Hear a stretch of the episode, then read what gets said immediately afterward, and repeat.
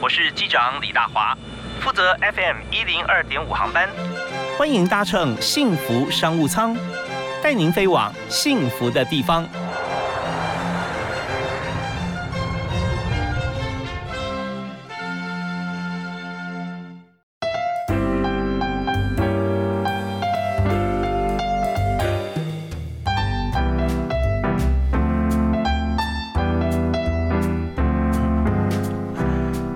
亲爱的听众朋友，大家好，非常欢迎您在每天下午的5点到6点准时锁定幸福电台 FM 102.5，收听幸福商务舱。那大华今天为您来规划的主题，邀请的特别来宾是跟科技相关，而且密不可分，也就是最近呢科技在结合什么金融，那不是 FinTech 而已啊，而是说现在用科技的方式可以来让我们有投资的机会。哎，没有错，很多人想到是比特币啊，现在非常热门。我们谈的就是区块链。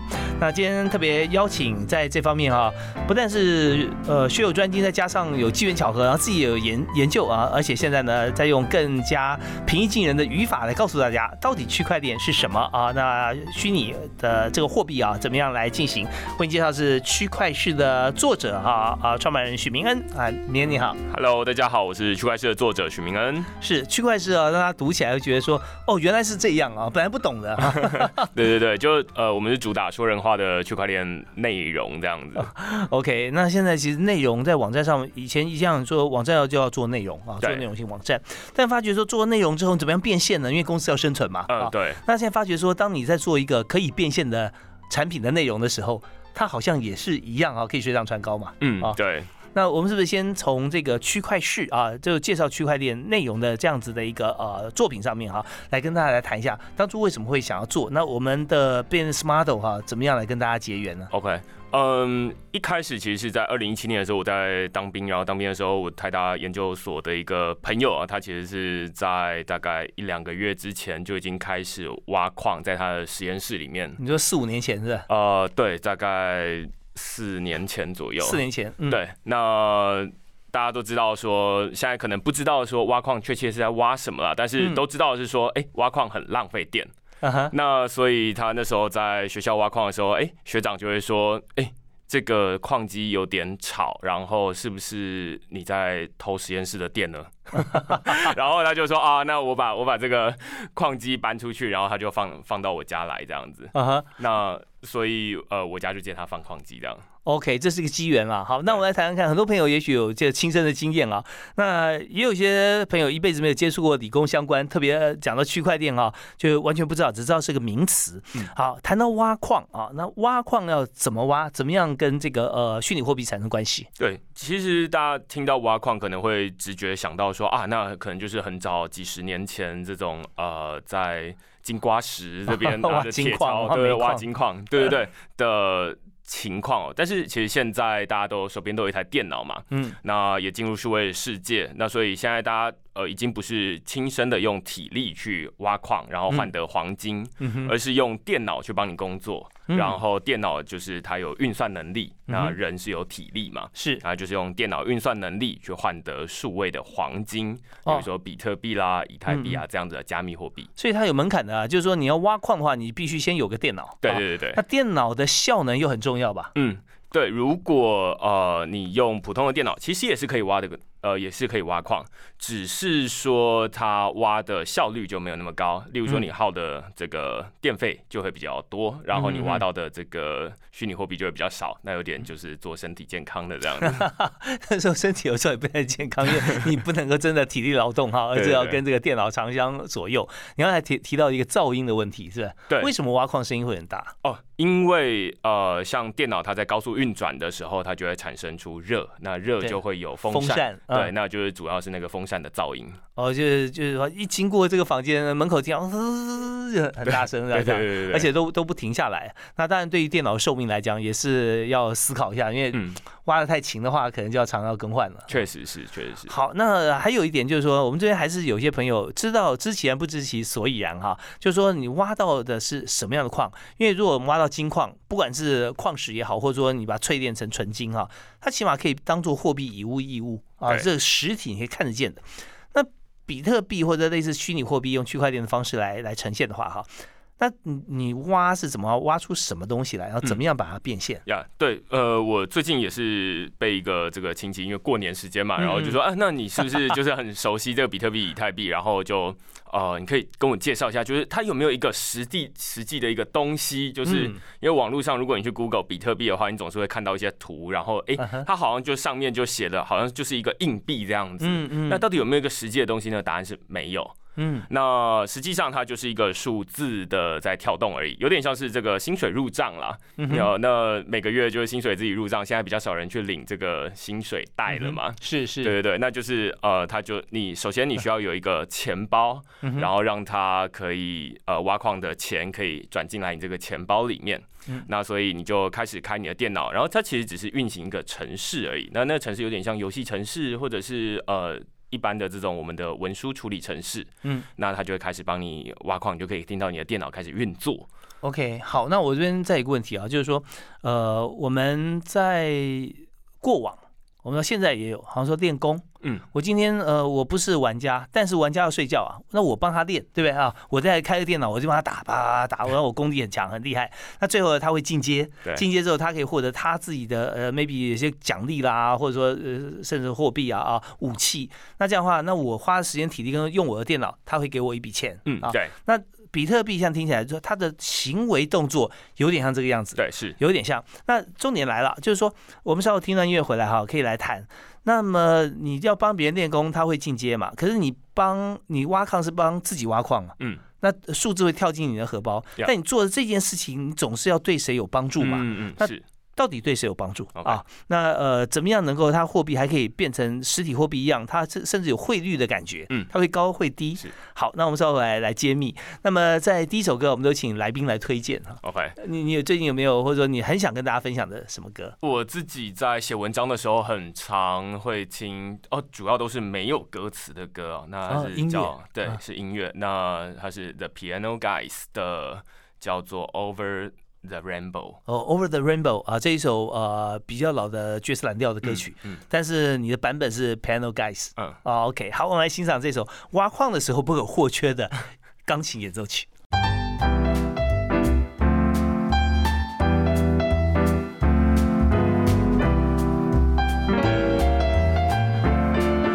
听着轻柔的音乐哈，让我们谈很硬的话题，就是区块链。但是我们知道说现在硬实力很重要啊。那区块链现在应用面非常的广，在虚拟货币是一项，还可以应用在哪些地方呢？其实现在跟我们的生活跟尤其是工作哈，这样息息相关哦。这个最深入最新的资讯，我们要请到专家跟大家来解析。我们非常欢迎今天我们的特别来宾啊，在幸福商务舱里面是请到区块市的作者许明恩啊。跟大家来谈，嗨，明恩好 ，Hello， 大家好。是明恩跟我提到说，我们在挖矿嘛，对不对啊？挖矿的时候，还要听这个爵士曲风的钢琴演奏曲啊，对，因为音乐就会让你有点自我对话的感觉。如果有人声的话，反而会觉得有点干扰，对不对？对。好，那挖矿需要专心吗？不用，它其实就是电脑放在那边，有点被动收入啦，或者是税后收入，就是那个睡觉的税，睡起来之后就有收入了这样。那这样讲起来应该不难呐，应该很多人只要你有电脑就可以了，是吧？是。可是现在我们发觉说，好像很多人对这样子的一个模式啊存在了好奇，裹足不前，还有讲说什么时候开始来这个进入哈，好像都是时机点，是不是也很重要？是，因为看起来就是它跟这个虚拟货币跟股票有点像嘛，就是说那大家都担心买太高，然后然后很低的时候就抛掉这样子。所以在这边你说挖矿这里你还要先购买啊。对，所以它的游戏规则，请您跟大家介绍一下。因为基本配备就是说，你要有一个有一台电脑啊，效能高点但更好了。但一般电脑也不是不行。好，那有电脑以后，那这是基本设备嘛，要投资或是现成的。那再接下来怎么做？接下来你就是去网络上下载一个挖矿软体。那可能现在比较多人用的可能是叫 Miner Gate。就是一个大家在挖矿用的一个专业的软体啦。那载下来之后呢，它其实这操作也蛮简单的，你就直接按开始就好了。那就开始了，就不用动它了。对。那你动它也没用嘛？对，动它也没用。那其实就是放在那边，那你就会开始听到说，你的电脑开始转起来了，嗯，那你就可以去睡觉了。OK， 那这么简单，那挖矿软体它的价格是不是比较高？它其实是一个免费的挖矿软体，那最主要的原因是因为它是透过跟你挖矿获得的分润。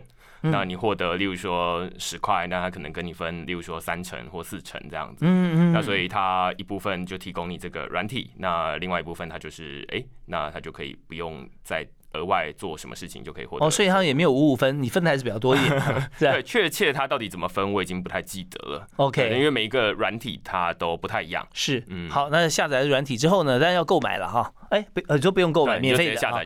下载之后呢，然后他出软体的 know-how， 设计智慧财，你出你家的电费啊，跟你的电脑，然后开始来做。好，我们讲说，在工作的过程中，一定是有人受惠嘛，然后再来有分润，所以你在做电脑在做这个动作，到底谁受惠呢？是像这个挖矿，它其实是在。我们会说这个挖矿其实对我们个人来说啊，因为它是一个我们付出电脑的运算能力，然后获得我们刚刚说的这种叫数位黄金啦，或者是加密货币啊这样子的做法。那所以它跟这个挖矿的做法很像，你付出劳力然后获得黄金嘛。是。那但是它其实整个的运作，它在整个区块链的运作里面，它其实是在维护这个区块链的安全性。这件事情就是说，你贡献你的运算能力，那这运算能力用去哪里呢？其实是在保护这个区块链，像比特币这样区块链，那它是一个转账系统，大家就觉得说，转账系统它最怕什么？最怕骇客攻击，是对。那所以我们要避免骇客攻击，那我们就只好号召全球的这种电脑的使用者，然后共同贡献一点。电脑的运算能力，然后有点像是在筑一道数位的高墙。哦，你贡献一点，我贡献一点，然后大家这个墙会越来越高。那当骇客他要攻击的时候呢，他手边没有这么多的电脑，那他就很难去攻破这一套转账系统的安全，这样子。是我们知道说骇客呢，他为什么叫骇客那么厉害啊？可以骇进去，就是因为他用无限的方式去攻打有限的壁垒。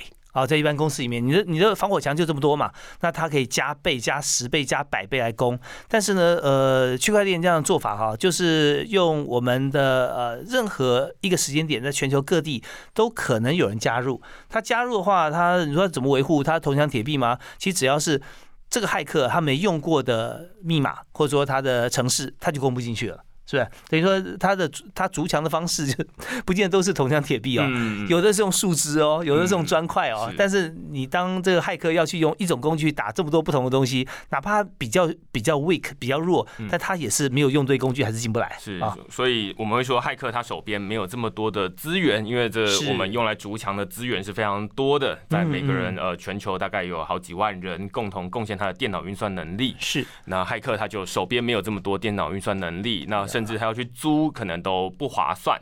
那于是大家就会去算这个数学问题，就是说那他要去攻击这个区块链的转账系统，那可能是算一算，他就算一算就觉得不划算啦，对，那所以他就放弃这样决定。从这个敌对转成合作，他也加入挖矿。是，这其实是在这个区块链里面用了很多这种经济学，就是说那其实你做好事。如果你手上有这么多的运算能力，你拿去做好事会赚得更多。那如果你拿去攻击的话，那你不仅不会赚，你可能还会倒赔。对，所以这跟现在很多像我们数位支付方面啊，很多信用卡很紧张啊 ，Visa、Master， 他现在说看到这么多这种什么接口或台湾各种支付啊，会觉得说那怎么办？一开始防堵不了，那我们就找你。如果数位支付方面，你可以结合信用卡啊，某些地方呢还是用信用卡的方式，所以就大家合作起来，相安无事啊。其实很多网络世界现在都是往这方向来走，它包含像是 Gmail 或各种这种大的信箱啊，为什么容量那么大？因为有这么多人加入嘛，对不对啊？所以我们。在取得免费信号的同时呢，你也是有贡献的啊。好，那我们稍后休息一下啊，我们回来，我们继续请区块市的作者许明恩来谈一下。我们现在知道了啊，我们在作用就是让这个我们的电脑去做大的这个工程的防护啊。那当然了，这个在转账的过程中，区块链它是用货币形式来维护货币。那真正区块链它在维护的到底是哪些转账的货币？那我们稍后回来谈啊。那区块链在银行方面，其实在做这个保护啊，加密也是非常重要的工具。我们休息一下，继续回来。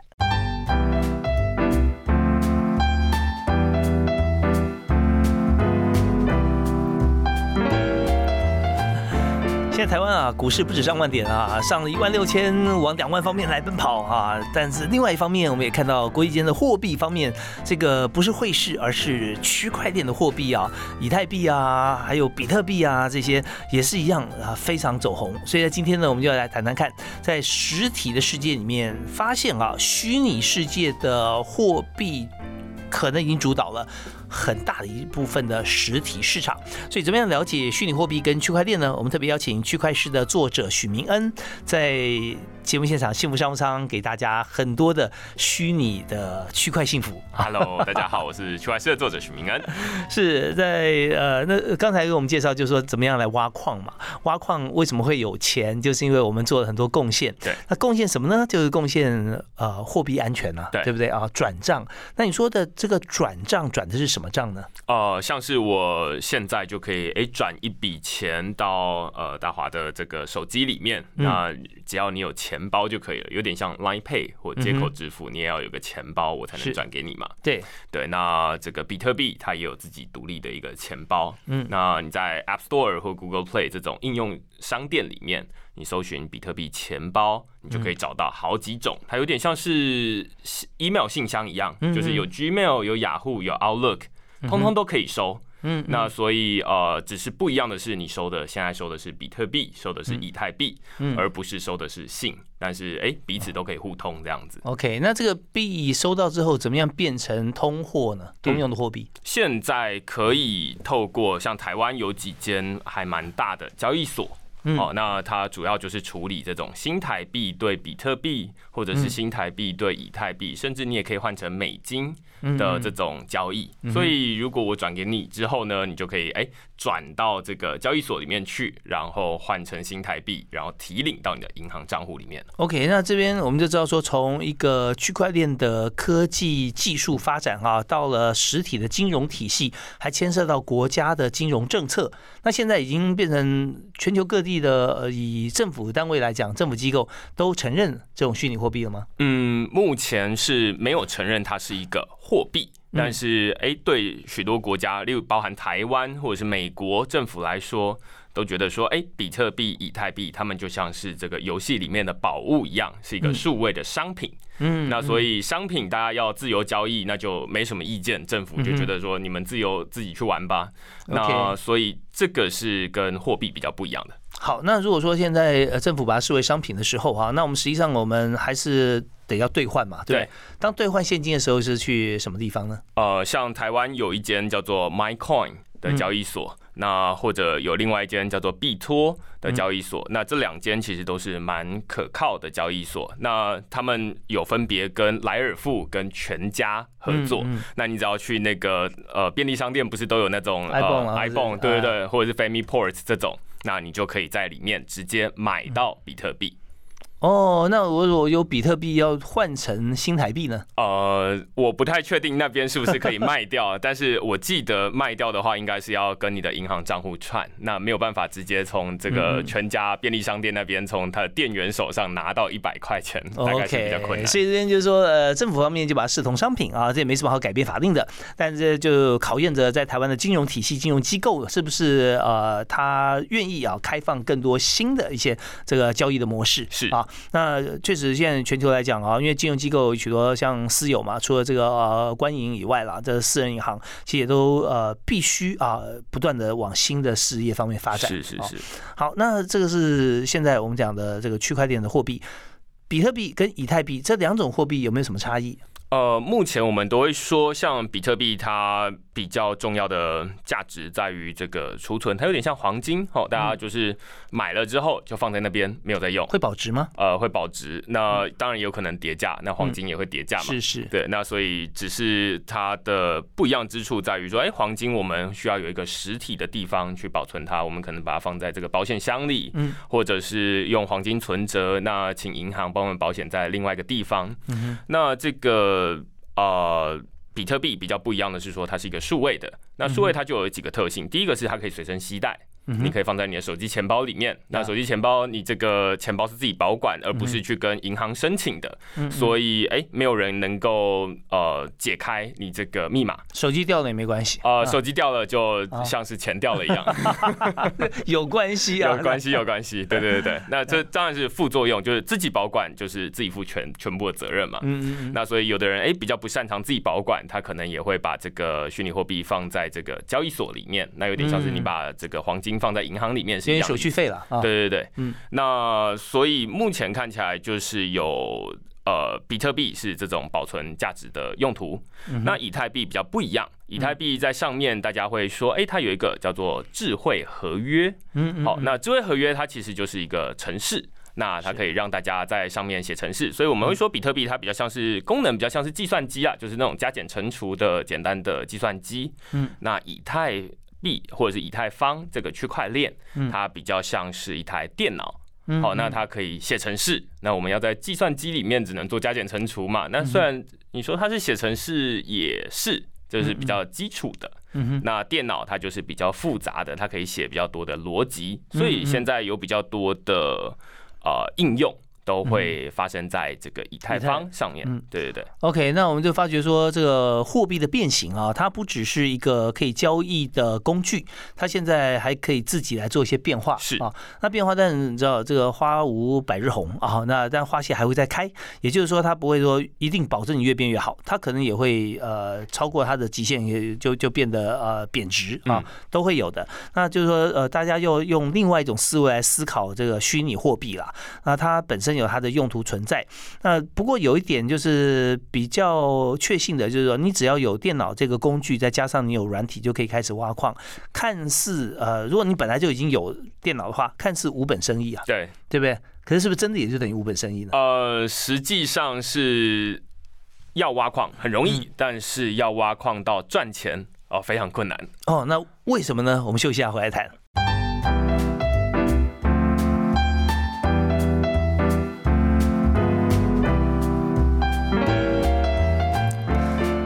常说复古啊是永远的流行，现在办公室坐久了，大家决定要当矿工，就回家挖矿啊。那挖矿就用电脑啊，被动式收入啊，睡觉的时候他也可以自己帮你挖，但是挖不见得会赚钱。哎，这是什么意思呢？我们特别邀请区块市的作者许明恩跟大家来解释一下现在当红的这个区块链模式的这个货币哈。那以区块链技术来做的这两种货币，你刚提到说，好，我有电脑嘛，对不对？我就下载一个免费软体，挖到矿跟软体的这个作者，我们来拆分，可是未必会赚到钱，为什么？最主要原因是因为挖矿它其实是需要电力，然后需要硬体，然后需要维护，它需要时间。其实我们都想说啊，电脑放在那边应该就让它自己运转就好了嘛。其实电脑它在运行这些挖矿软体的时候，它会比较不稳定，尤其它在高速运作的时候，那动不动它就宕机啊，因为太热了嘛。然后周边就要放一些这个移动式冷气啊，对对对，所以就需要吹电扇啦，吹冷气等等的。那所以这其实是蛮花时间的。我都会用一个比喻来比喻挖矿，跟大家会说这个直接买币。那它有点像是我们要喝牛奶，如果牛奶就有点像是这个币。我们取得牛奶的方式有两种，一种就是去这种全联买牛奶就好了，那另外一种呢，你就可以养一头牛，然后自己挤牛奶。那挖矿就有点像是自己养牛，那你需要去懂很多的这种挖矿的知识，就像你需要懂养牛的知识。那另外你如果是要养牛的话，你大概不会只养一头牛，因为这个成本很高嘛，那你可能就会养一个牧场，那里面有几百头，那这样子你花出去的时间才划算。那绝大多数人大概都会觉得说啊，那我还是自己去喝牛奶就好了，喝牛奶我就去全联这边买就好了。对，那所以我都会觉得说啊，那同样的买币你也就是投资这种虚拟货币，你也可以就是直接买就好了，不需要真的是去买电脑啦，然后回来挖矿啦。虽然看起来很轻松，牛其实也会自己产奶嘛，但是你要去处理后面这个东西，就是环境卫生啊，各方面啦，对不对啊？做很多的事情是没时间，还要花很多钱去买电脑，有时候还要维修，对，这很麻烦啊。那如果说自己用一台电脑来做的话，要做到它有利润啊，有机会啦，但是要多久时间呢？用一台电脑可能是蛮困难的，就是你花出去的这个电力、电费啦，这个空调啊，对，一度电$3等等的。那其实可能是直接去买币会比较快。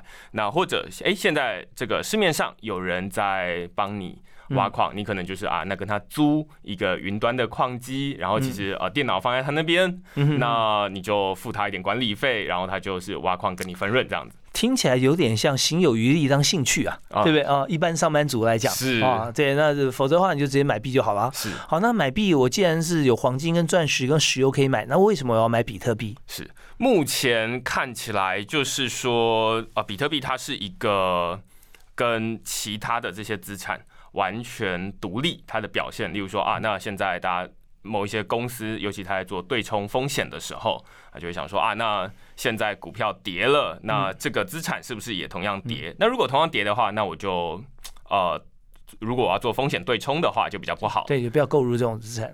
那如果它正好就是没有什么相关性，那可能就可以考虑买比特币。这也是为什么现在大家会说，像特斯拉或者是像Square 这种数位支付的公司，他们都开始买了一些比特币进来。那像最近就是特斯拉他们买了$15亿的比特币，大新闻。对。那这就是其中一个原因啦，这可能不是全部的原因。做避险了啊，就是美金跟日币啦，你看怎么样来抓在手上来对冲嘛啊。好，那以太坊也是一样，对不对啊？也是一样这样的功能。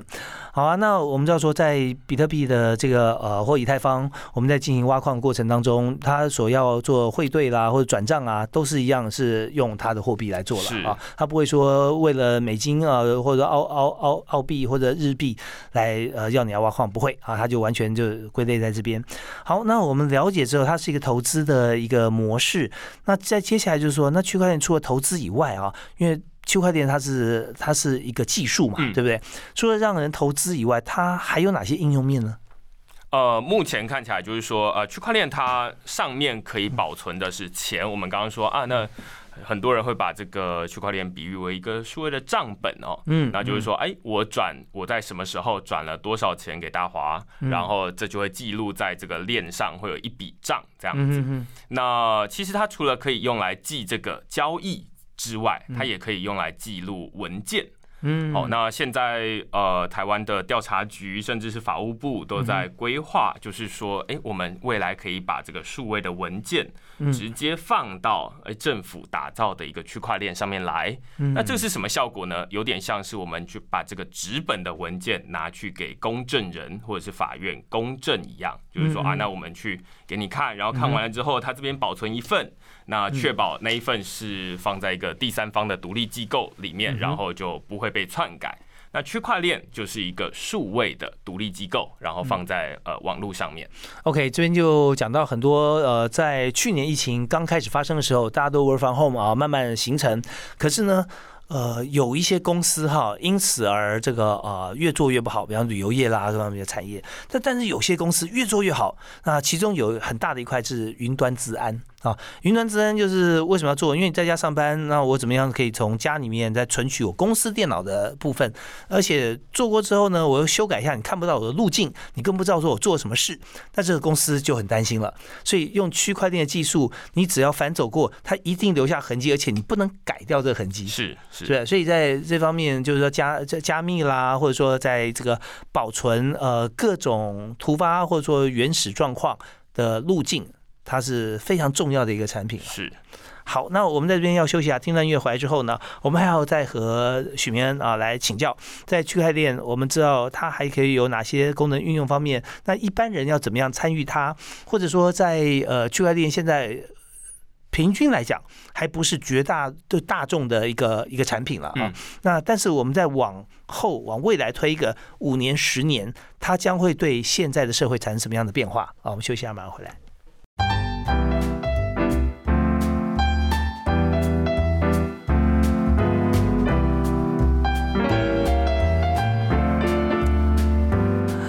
现在节目里面我们谈的是科技新知啊，感觉是很硬的话题，但是在中间我们因为透过区块链的作者许明恩跟大家深入浅出的讲解。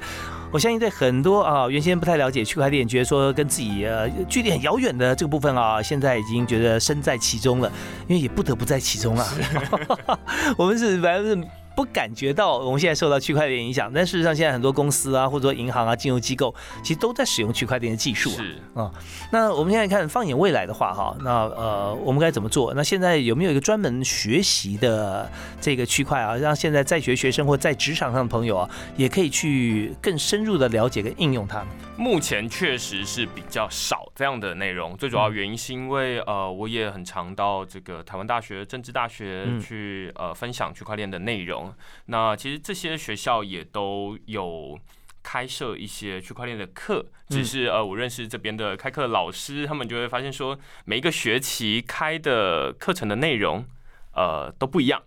因为这个他进步太快了，对，没错，他就这个知识还没有办法沉淀下来，又产生出新的东西出来了，是，所以很需要业师是需要你一直过去跟帮他们忙，对对对，那所以这目前看起来，大家就会说那有没有一个比较沉淀下来的知识？那目前有一本书我是蛮推荐的，它叫做《区块链社会学》那听起来是一个科技跟人文的交杂，那其实书里面也就是这样子，那他用比较人文的方式来告诉大家说，这个科技它对我们的日常生活中是什么样的应用这样子，因为科技它终究是一个工具嘛，那工具就是用来辅助我们的日常生活，那所以还是这可能会最后跟我自己比较相信的一句话叫做人文为本，科技为用，来相呼应这样子呀，真的，我听明恩这样讲让我觉得这个进步的速度太快。也就是说，我们从区块链跟社会学的角度来看的话，就发现它跟工业 2.0、3.0 很像，是对。那现在讲说工业 4.0 到2025还没到，就我这个应该是在工业 4.0 更前面的 5.0 就已经出现了，有没有这种感觉？对，其实我就觉得说，尤其在区块链这个领域，它的发展特别的快。那它快到让大家都还没有学完，可能书才刚翻开来几页，马上就有新的东西出来了。那大家就会开始反思说，所以本质到底是什么？所以我们的本质其实是只是想要解决目前日常生活中遇到的问题而已。是，那我们去找出一些更适合的科技工具来解决我们日常生活中遇到的问题。那举例来说，现在大家最常遇到的可能刚刚说有疫情的影响嘛，那所以大家从纸本慢慢走向数位，那从面对面走向网路。那举例来说，现在可能就有很多的这种纸本的文件，刚刚我们前面说这个纸本文件，它如果要数位化的话，以前我们都习惯把这个数位的文件当成是副本，那只有纸本还要盖印章，然后要打洞才算是正本。那有了区块链之后，有点像是那让大家可以开始放心说原来数位它也不是那么容易被伪造的，因为有区块链在背后。那像是比特币这样子，它在存在10年了，那它都没有被伪造过嘛。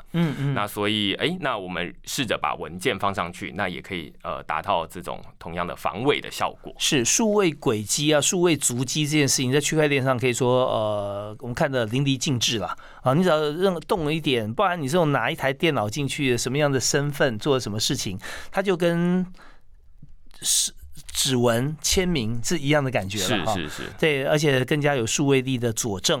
所以这方面现在呢，以这个针灸队来讲他们就现在已经变显学，以前讲数位办案或者说这个在这个科技方面其实有的时候还只能当做辅助，不过现在真的就是180度转变，包含现在人都已经在网络上面已经脱离不了了好那在这边人才训练这一部分那是不是跟大家提示一下，你现在自己在工作嘛，是不是那你会不会想说，你未来你的事业体要怎么样发展？目前看起来，我的之所以想要写说，这个区块是说人话的区块链内容，最主要原因也是因为我自己读了7年的电机系就是大学跟研究所啦，你读到研三是吧？对对，然后读完了之后，就会觉得说，那哪一天看到了？到2017年的时候看到比特币的时候，我又忽然发现说，我自己也看不懂。嗯，那时候在网络上面也比较少中文的内容，然后有很多人，你就会开始看到有一些2017年的时候会有很多人运用比特币来诈骗，就是说啊，那这是一个新的科技，然后你就应该要把钱放在这边，等等的，有很多不同的骗术。那我就希望说，那让这个资讯落差小一点。当现在你可能例如说大家如果要拿 iPhone 来骗人，大家都已经知道这个手机是大概有哪些功能了嘛，所以大概就不会被骗到。但是比特币目前还离大家日常生活中还有点远，那所以就会不太知道说它的能耐到哪里。那所以就希望说，有这样的区块是这样的存在，那最终的目标当然是希望大家就是不需要去开始了，有可能哈，最后从这个数位再转向这个人的部分哈，也就是说，今天你可能有一家公司越做越大，因为大家都需要像这样子的解读，不只是人过去解释嘛，很多是在机上来帮忙，所以未来有无限可能。